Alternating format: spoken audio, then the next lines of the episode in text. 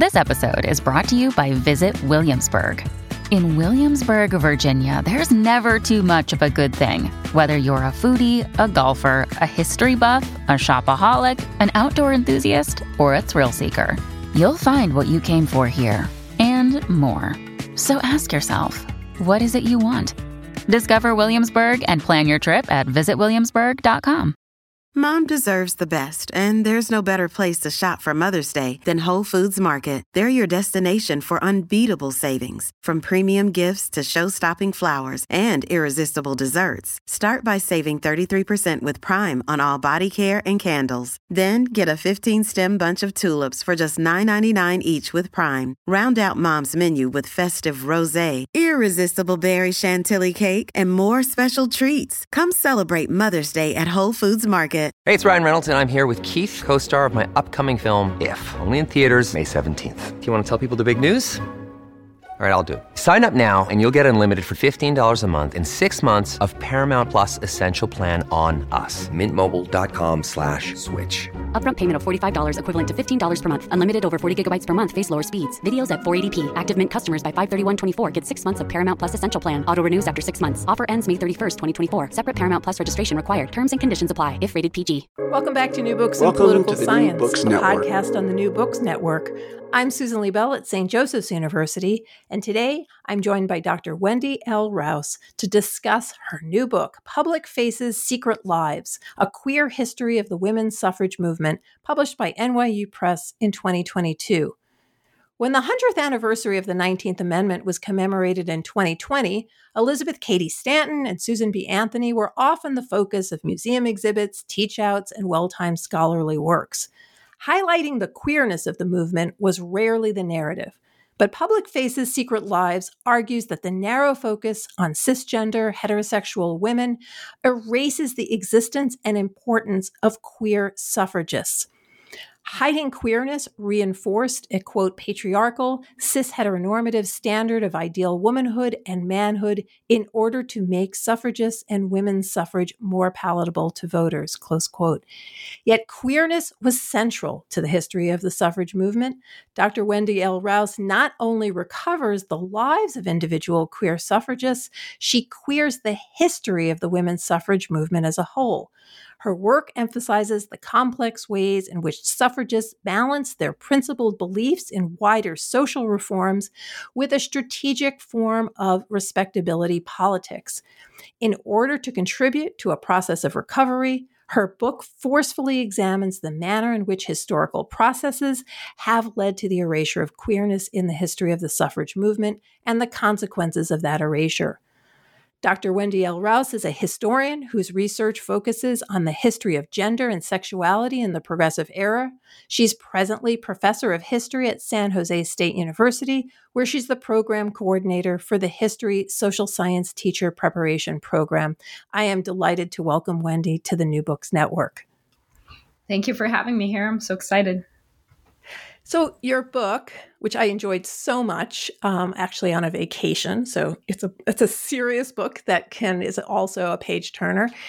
You know, your book opens in 1873 with Dr. Mary Edwards Walker walking onto the stage of the National Women's Suffrage Association convention in Washington, D.C. Um, Susan B. Anthony does not immediately yield the floor, and Elizabeth Cady Stanton, you say, is visibly annoyed. Um, and she doesn't believe Dr. Walker should speak because she wasn't on the program.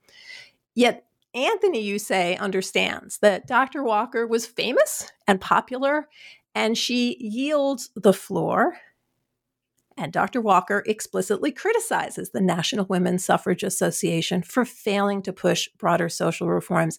Now, Dr. Walker was famous in her time, but she's not had a place in our American narrative.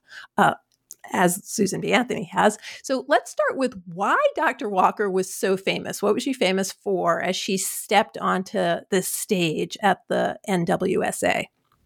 Yeah, so Dr. Walker was a famous dress reformer. So she was advocating for the idea that women should be able to wear any clothing that they chose. And if you know anything about Amelia Bloomer and the the movement, uh, the Bloomers as they're called, right? This movement for for women to be able to dress as they please in, in more comfortable, uh, non-restrictive clothing. um, that's how Walker had kind of gained her fame by wearing clothing that was typically associated with men at the time. And so the early suffragists had all been advocates of dress reform, but as the years went by, they began to de emphasize the focus on dress reform and to focus more explicitly on the fight for the vote because they felt like they were getting too much criticism for appearing in this uh, dress reform outfit. And so they kind of dropped that as a cause. So Walker was upset that they had had chosen to step away from what she perceived as a very important issue for women's rights. And um, so she was criticizing the leaders for being too narrow in their focus for the fight for women's equality. Um, two things. One, remind people who Walker was, in addition to the dress reform piece, because she's Dr. Walker, and also why was dress reform so important to her? Yeah, so Dr. Mary Edwards Walker had been a physician during the Civil War and had gained some fame for being this really well-known uh, physician, women physician who helped in in the movement and the dress reform movement itself was significant because it reflected the idea that women should have the right to be comfortable, to wear non restrictive, to wear healthy clothing. Because, as you know, corsets and other clothing at the time was considered very unhealthy. Uh, and so it was part of this broader idea that, um, that women shouldn't be confined and restricted to these very strict gender norms and gender ideas about presentation. So the fight for women's right to wear what they wanted to wear was part of this broader conversation about women having access to equal rights. And so that's why Dr. Mary Edwards Walker was really an advocate of this. So uh, and we're going to talk a lot about all of the things that you just said. But why why this project for you um, now? You know, tell us a little bit about your previous scholarship and how this book, you know, builds upon it. Yeah, so in the past, I've mostly focused on the progressive era, so about 1900 to 1920. I've looked at immigration history, I've looked at um, the history of families and children and women's history specifically. My last book was on was her own hero, the origins of the women's self defense movement, and I was literally looking at how women began studying boxing, jujitsu during the early 20th century as a means of physical empowerment, right? As a means of stepping outside the gendered norms and really being able to protect and defend themselves on the street and in their own lives, in their own homes from violence that they faced as as women.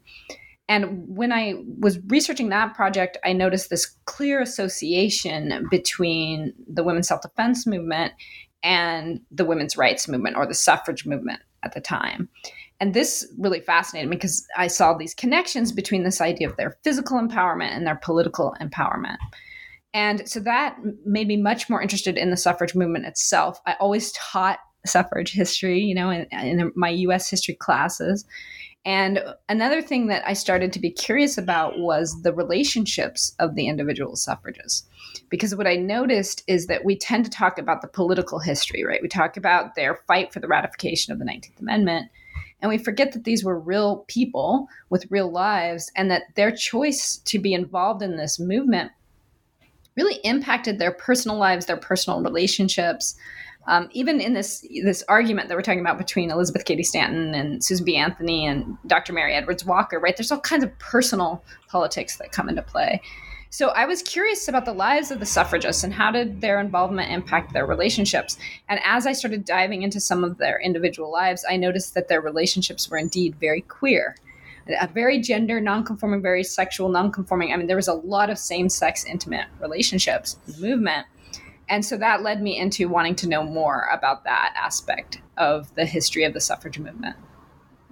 And one of the things I like most about the book is the way in which the suffragists emerge as individuals who are part of a wider movement they they are all very different. You you don't try to make them similar. You don't you, you know you also don't try to put them at war with each other but you really try to show the complexity and the texture of this movement in a way that I've not seen in other suffrage um, history so thank you. I, I really enjoyed that part. Uh, you speak explicitly at the beginning of the book about language choice. You, you know, you say that you're going to use the word queer as an umbrella term, you know, to refer to suffragists who were who were not strictly heterosexual or cisgender. And I, I'd like you to explain just a little bit more about that choice and why you think it's an important choice for capturing the identity of 19th century people who might not have used that word themselves to just to describe themselves. Yeah, this was an issue that really was a concern in the very beginning of my research because I was new to studying LGBTQ history or queer history. And I wasn't exactly sure what language I should be using. Um, so I I did a lot of research and I learned a lot about queer history. And as I learned, I started to understand that really our modern ideas about gender and sexuality cannot be applied to the past because they didn't live in the same time period. They weren't experiencing the same social norms that we do today. And so any of the modern terms like uh, like lesbian or bisexual or pansexual or gender non-binary or, or gender queer that really doesn't apply when looking at the past because they didn't have or use those words to describe themselves those were not in common usage in the pre-1920 period even though maybe those words existed, they weren't being used by the individuals to identify themselves. There was also no common, like, queer community, right? There's no LGBTQ movement yet. So there's no sense of this, uh, we are united in a struggle together, uh, fighting for common cause. So, with that, then, when we're talking about the past, we can't say, therefore, queer people didn't exist, right? Because queer people have always existed but the terms that they used differed from what we use today. So, queer is often seen as a broad term to identify, as you said, anyone who uh, non heterosexual or non cisgender. And I found that that was a much more encompassing uh, term that allowed us to talk about gender nonconformity, um, a variety of gender expressions, a variety of gender identities, and sexual identities. And it made it much more easy to kind of address this queer history of the suffrage movement without getting into the weeds of, of the modern terminology debate. And I really think it works for the reader. I mean, I, I think you explain it so clearly in the opening, and then as it's threaded through the the words work. Like they don't jar the reader out of the time period that you know you're focusing on. Um, you know, and I think like in the the, the book is trying to show complexity, right? It, it's it's really trying to add an entire dimension that has been erased. Um, and and we've seen some excellent work on how race, for example, you know, was is is ignored, and also how it fractured the movement. You know, how leaders opted to leave out contentious issues of equality in order to satisfy, in the case of race, um, Southern suffragists.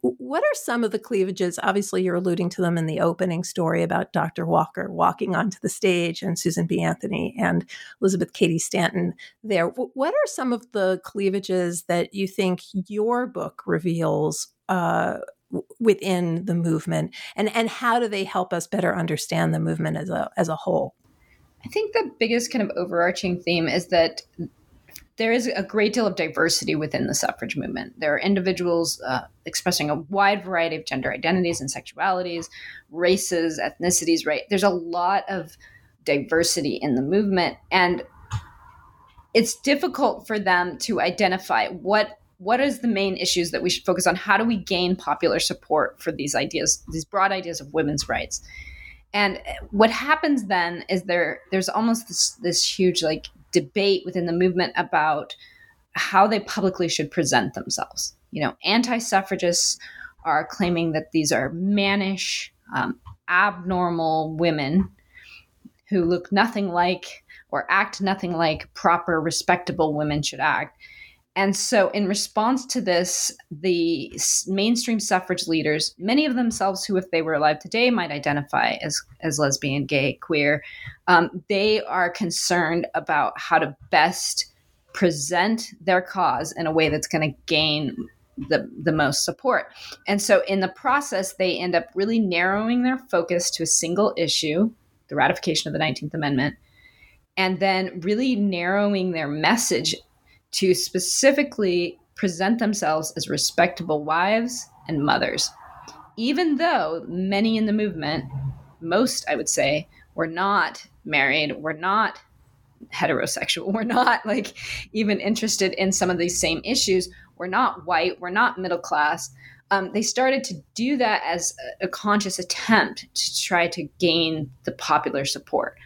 This had negative consequences, which is another point that I keep making um, throughout the, the book is that many of the most marginalized members of their communities, so we're talking about Black women, women of color, Indigenous women, um, we're talking about gender nonconforming individuals, we're talking about uh, queer women, like gay, lesbian, bisexual, pansexual, all of these individuals are no longer uh, seen as part of the movement, right? They're almost pushed to the extremes and, and marginalized or erased from public view and so this has long-term consequences for the for queer history and also for social movements as a whole. Um, wow that was so beautifully said. You have uh, an early example of this at the individual level in the introduction to the book. You show us a picture of anna shaw and she has this super short haircut and you know i mean it's a great it's a great photo. It's a you know it's the kind of photo you would want on your profile if you were doing social media. But you describe how it is she altered her own appearance in a sense, making the kind of respectability politics decision that you're describing the movement makes she makes it internally it's internalized for her that she that her success or her ability to do certain things is somehow made easier if she conforms and that sort of tension within her own individual decisions. Um, and, and this is one of the sort of brilliant aspects of the book is the way in which you move between the individual lives of uh, the suffragists and the broader movement. And you, you, said this at the start, you're a specialist in this period. Your the book is is narrating one part of the story, which is the end of the 19th century to the ratification. Um, and and as you say, there was this perception of suffragists as sexual and gender deviants who were dangerous to society. And I, would like you to outline just a little bit more about what that propaganda looked like in terms of depicting suffragists as dangerous and and who was that message coming from and and then we can talk about how the suffragists responded. But but what was the kind of stuff that was out there? Sure. So anti-suffragists implied that uh, that suffragists that women who wanted the vote uh, were abnormal that they were not like the average wife and mother, that their demand for equal rights reflected their essential desire to to upset the existing gender order, right? Because there was this idea of separate spheres that men operate in the public sphere, in the political world, and that women operate in the private sphere, in the world of the home, and that each in, in balance kind of keeps society operating and functioning. And so this idea that these women wanted to enter the, the political sphere was a threat. It, it literally would undermine the stability of society, of families. Um, and it was therefore the marketing of the anti suffrage movement was that these women were going to destroy society if they continued in, in their demand for the vote. Um, and so, what they did then is anti suffragists took these individuals in the movement, like Dr. Mary Edwards Walker, who were advocating for a more extreme upheaval. I mean, they are advocating for an upheaval of the gender binary.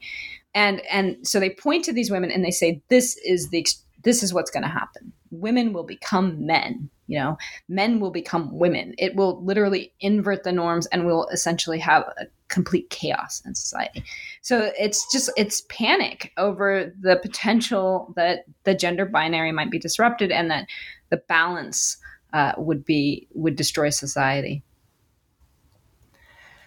There's a sort of irony to the idea that any man who accepts the notion of women's equality becomes a passive unmanned person. So it's like he loses he loses the power that he has by simply agreeing with this idea of of women's equality. Now there had been some success. The marriage equality acts had started to chip away at some aspects of coverture. Coverture is uh, a system of law that's been around in the English system that we inherited since at least the 12th century that says that that women, married women, are covered by their husband in law. So the couple is one person in law represented by the husband, and he has um, uh, rights that include sexual access 24 7, a certain amount of, uh, of violence that he is allowed to, to beat but not kill his wife, et cetera, and also to take wages and property that may have been inherited um, by his wife. So, so they had had some successes, but the vote seems to be the thing that really spoke to equality in a very, very different way than, than those other reforms. Um, how did the suffragists respond to this propaganda? Did you know you're saying that they in fact did realize they maybe could practice a form of respectability politics and wear certain clothes were there other things that they did to try to push back on that narrative yeah, I think they began to shield their private lives more discreetly, right? So Anna Howard Shaw, as you mentioned, um, Trisha Franzen has written a biography of Anna Howard Shaw, so I borrow heavily on that research uh, to kind of contextualize Shaw's life. But as a young woman, she realized that her kind of gender nonconforming appearance was perceived by anti suffragists um, as something that was a threat. And, and so she began to encourage other women in the suffrage movement to conform outwardly, right? To present yourself in the most respectable way possible, you know, to wear modest conservative clothing, you know, and she began to kind of reframe her image in a way that she found um, helped focus on her message alone. So people weren't attacking her appearance, they were focusing on her message. And for her, this was very successful from her perspective, right?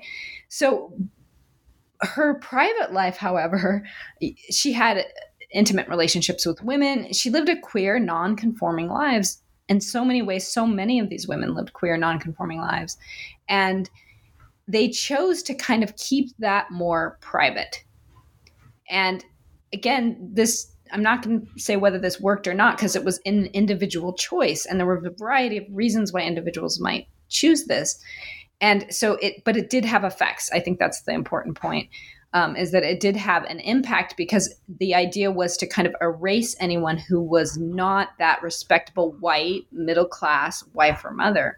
Um, and so that was a conscious decision on the part of leaders of the suffrage movement and it was a decision that had repercussions down the line.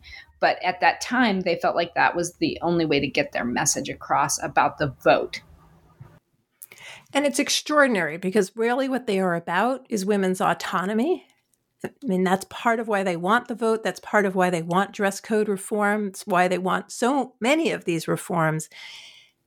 And this notion of choice and choosing and making decisions is crucial to autonomy yet they recognize that the, the, the structural constraints you can have agency but as long as you're in certain structures that agency may not be able to be as effective in terms of your public message but this this idea of as you say, we start with this public private. It goes back to ancient ancient Greek world, at least, and in and uh, in in in Western philosophy, and we see them using that to, on the one hand, um, have a certain kind of public message and lead a, a, different kind of private life. I mean, for me, one of the strengths of the book is how you use what we know about the private lives of individual suffragists to shine this light on the broader movement. And, and also for me to dispel really mistaken understandings of former times. So, you know, the late 19th century is often depicted as a time of conformity in which, you know, women operate within a patriarchal society that emphasizes, you know, particular domestic roles, particularly in marriage. Mm, but you show the suffragists inverting this and adapting to it in really different ways. Um, how do their stories, and you know, if you don't mind sharing, maybe one or two, demonstrate the queerness of the time? You know, that our understanding of that time period is actually not accurate. Yeah, I mean that's the most fascinating part of this research for me was to literally dive into the lives and to to uncover what I could about these individuals. I mean, we know what their public appearance was, but what would their private lives actually like? So I guess a good example would be Alice Dunbar Nelson. Alice was a, a, a black suffragist, a member of the, of the National, the North American Women's Suffrage Association, and she was active in the movement. She was an organizer in Pennsylvania and Delaware, traveled around and gave suffrage speeches, and was advocating very publicly not only for the right of women to vote, but specifically for issues facing the Black community. She was talking about the, the violence against the Black community. She was talking about discrimination. She was talking about um, poor housing conditions. She was talking about a wide range of issues and raising this. So her activism, her notion of women's suffrage was much broader than just the narrow focus on the vote. But she also recognized and made a conscious decision for herself to shield her private life, right? So she presented herself as publicly as a heterosexual widowed woman because her husband had passed away. And she used his name in her speeches. She said, I am Mrs. Uh, Paul Laurence Dunbar, because he was a very well known Black poet, um, middle class status, right? And it afforded her respectability because she's the wife of this relatively well known poet. And so she used that and relied on this idea of this heterosexual respectability um, to advance the cause in many ways, to, to make her voice heard, um, to give her some respectability. But privately, when you dive into her personal life, you learn that she had a wide range of relationships with men and women at the very time she's giving these speeches, you know, and emphasizing I'm Mrs. Paul Laurence Dunbar, she's having relationships with women, very intense sexual relationships with women. And if she were alive today, she might identify as pansexual, bisexual. But at the time, she kept these relationships secret and hidden because it didn't further her cause in the way that she wanted it to. And she was concerned because there was so much um, hostility against black suffragists. Um, they were often attacked as being a sexual deviance, you know, it's uh, sexual, sexually immoral. And so she felt like, you know, a part of this was protecting the image of women and suffragists. Part of it's about protecting the image of Black reformers at the time and making sure that um, that her community and her and her personal life is protected and safe. Um, I, I love that part of the book. And I particularly love how, in a sense, she's taking advantage of the patriarchal assumptions about the sexuality of widows. And so, as she presents herself as a widow, the assumption is, well, she, of course, women can come visit her because she's not a sexual person. She's done. Her husband is dead. And, and she's able to, in a sense, use that belief um, to make personal choices that are more autonomous and, and freer. You know, you talk a lot in the book about chosen families and um, the ways in which suffragists created really powerful networks of like minded people. Um, and this was part, you say, of how they protected themselves. Can you say a little bit more about about chosen families um, and and how that operated, and also for the people who have just read the Personal Librarian You can talk. Maybe Boston marriages come up there and um, in book clubs, but they're front and center in this in your book as well. Yeah, so many suffragists form intimate same sex relationships with other women and they move in together and they establish lives together and they live together. And at the time, this was seen, this was nicknamed Boston marriage because it was a, a, common phenomena, especially in Boston and areas in the in the Northeast, where educated women after college would sometimes move in together and establish a life together. And so this idea uh, was I want to emphasize it was way outside the norm because the expectation was that women would get married and have children. So if a woman chooses to commit her life to another woman, that's a real challenge to the existing system. So even though this was common, it wasn't accepted. I want to I want to make sure I explain that because it was common but not necessarily ex- accepted in the mainstream. So these women were really living outside the norm of their time, and chosen family then becomes very important to them. Their chosen partner, right, and then their chosen friends, those that that they let into their inner circle, that know about their relationship, uh, um, that are their, become their friends and become their extended family. There's also individuals who are gender nonconforming, whose gender identity um, isn't the identity they were assigned at birth. And so these individuals also find that chosen family is crucial because oftentimes they were ostracized from their birth family. Um, or even just their activism in the suffrage movement has ostracized them from their family. So, chosen family is important for uh, cisgender women and heterosexual women in the movement as well, but even more so for these queer uh, suffragists. And I tell the story of Albert Eugene de Forest, who was, uh, if he were alive today, might identify as a trans man. He very visibly transitioned in Berkeley and in this San Jose area, uh, the San Francisco Bay Area, in the late 1800s. And DeForest lived with uh, other suffragists, had he adopt one of the suffragists, uh, Alida Avery, became his adopted mother, and he looked to her for, as his family and there were other suffragists who he considered family and he relied on for emotional support for support when he was arrested for his gender identity and and was harassed uh, for that.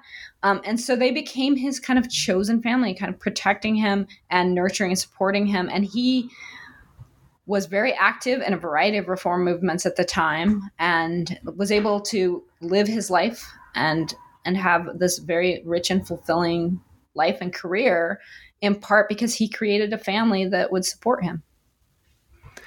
Um, the first few chapters of the book focus on American suffragists, but you get to chapter four and you pull the lens back to examine how suffragists forged queer transatlantic alliances. So, in uh, you know, in the ways that um, an individual could find comfort in building these kinds of chosen families. You you talk more about networks that formed.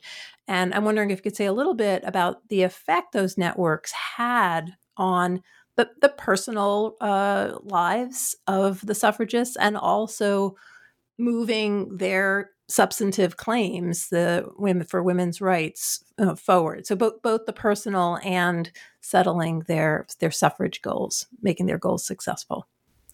Yeah i think that this chapter really helped me understand just how important these alliances were.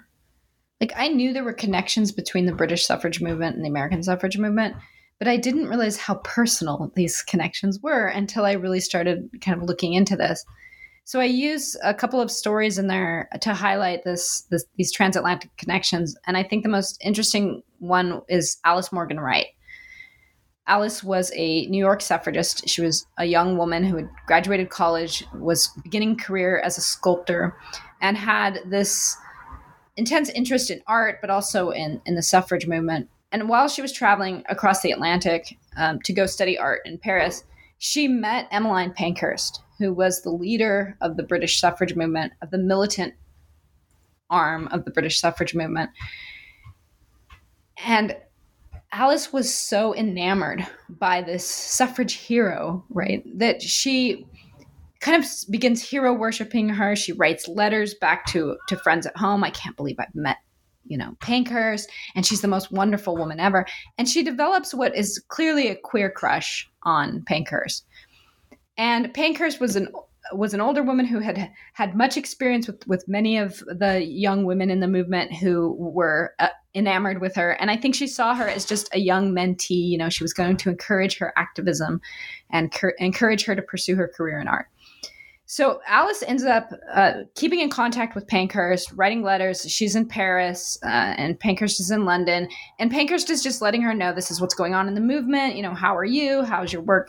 And eventually, Alice just cannot resist traveling over to London and participating in the the mass movement that is happening of the British suffragettes in, in England.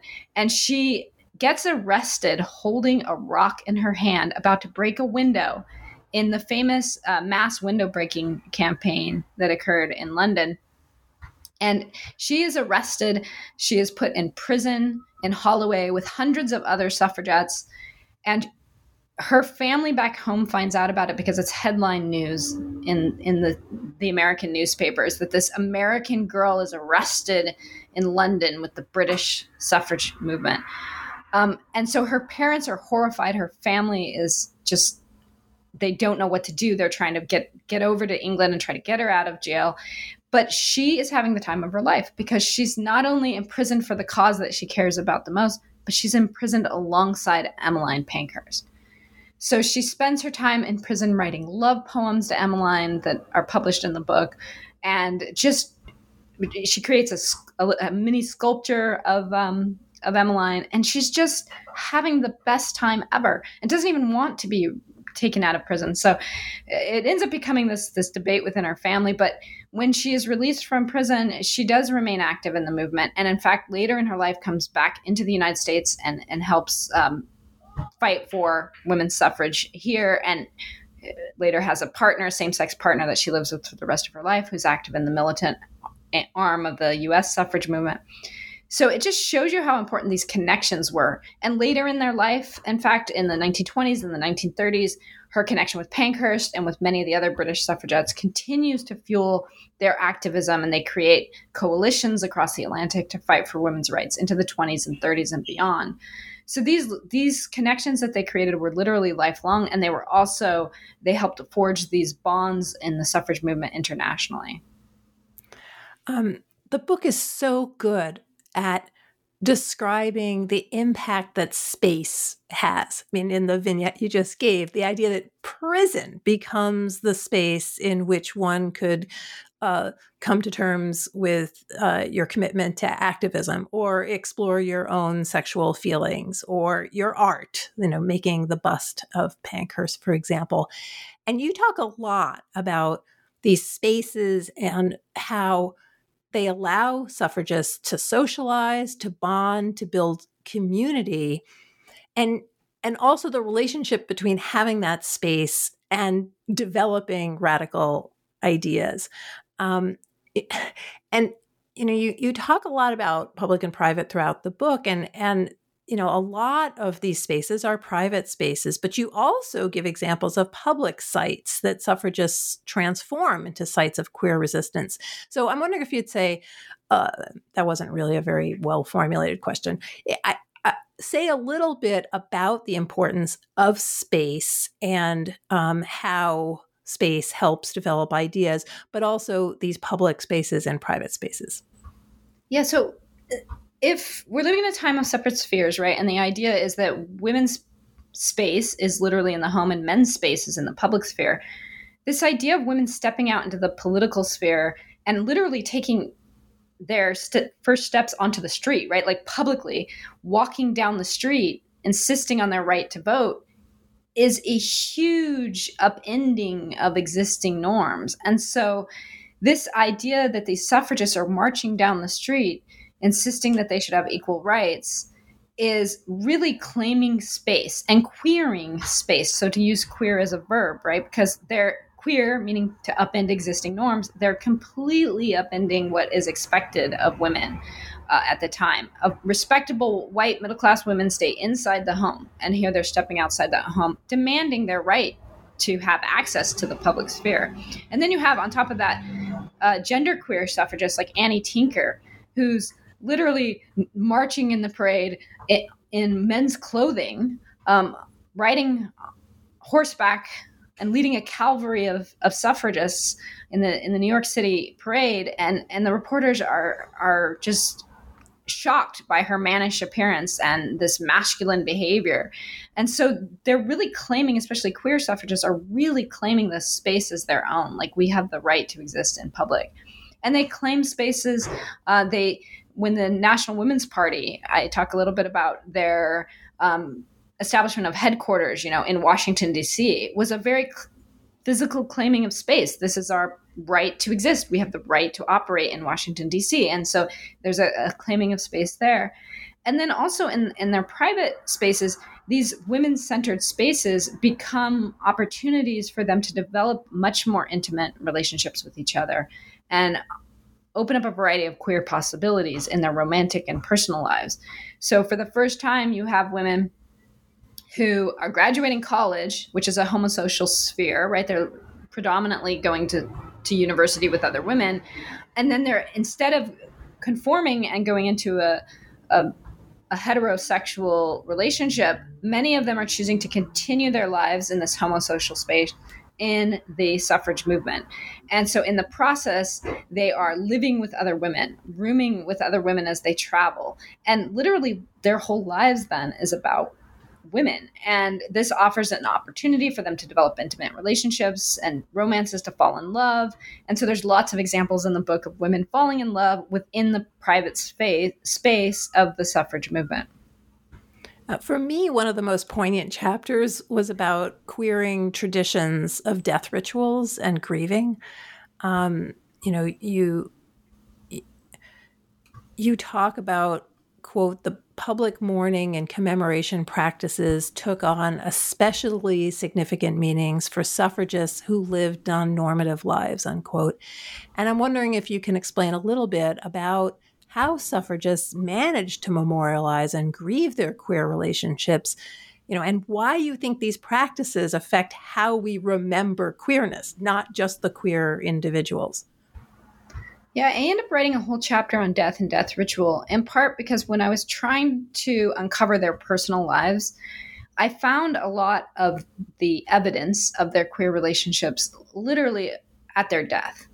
So I ended up looking at probate records to see, you know, who did they leave their all of their life belongings, their possession, who did they leave that to? And what I discovered is that oftentimes it was these intimate relationships that they had struggled so much throughout their life to maybe hide or to conceal from public view because of their professional lives suddenly these were very clear at the moment of their death um, so that's how i ended up writing about death and what i find is that they really do queer death ritual as well. They they upend what's expected. So what you normally would see with heterosexual couples you're seeing with these same sex relationships right? That you're seeing that they are taking these rituals that we typically associate between a husband and a wife and and they are modifying those and adapting those to their queer lives.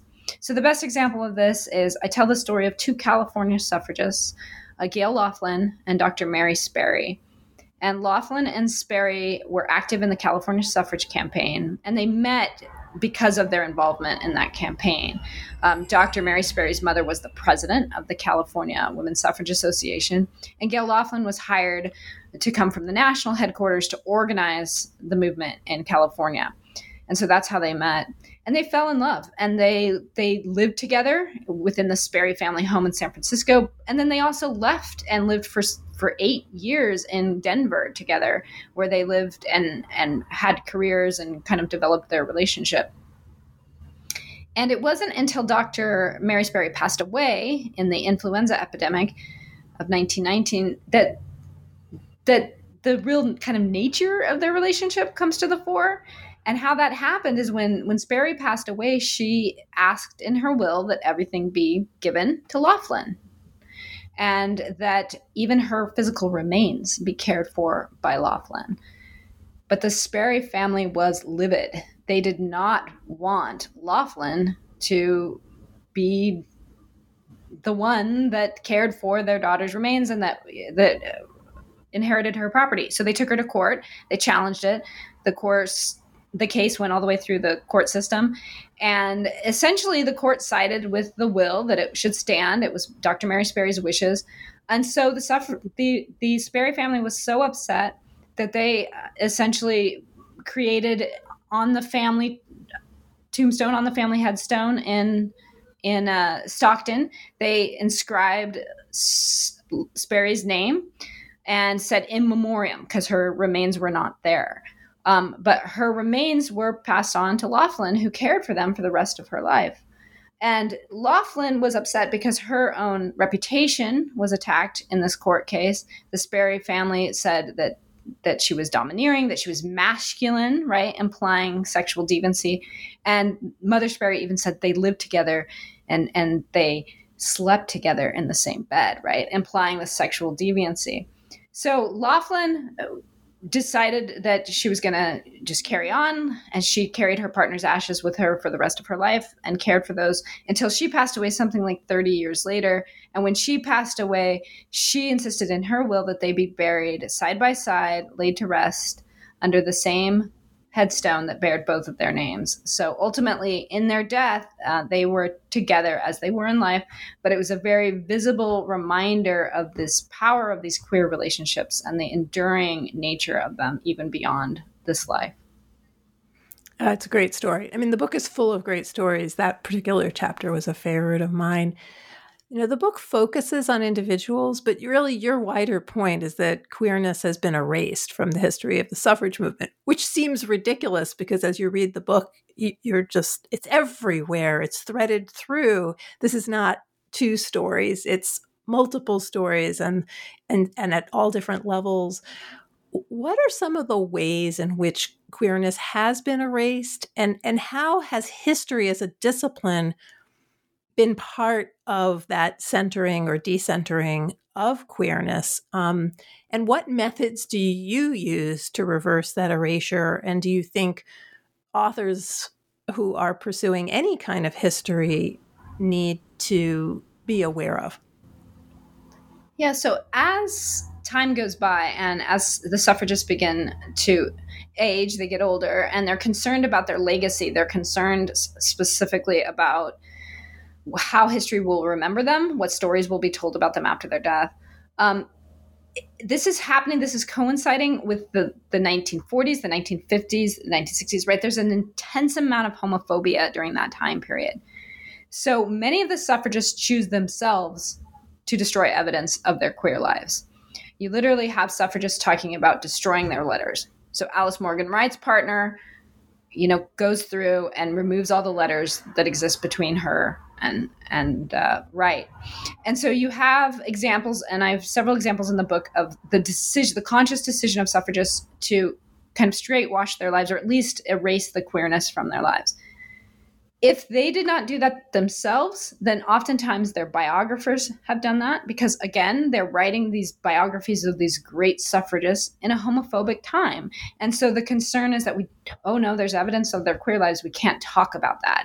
So oftentimes they just do not mention it. So you get this kind of stereotypical old spinster woman who never married, you know, and no mention that she lived with another woman for 40 years, right? So it's kind of this erasure again of another form.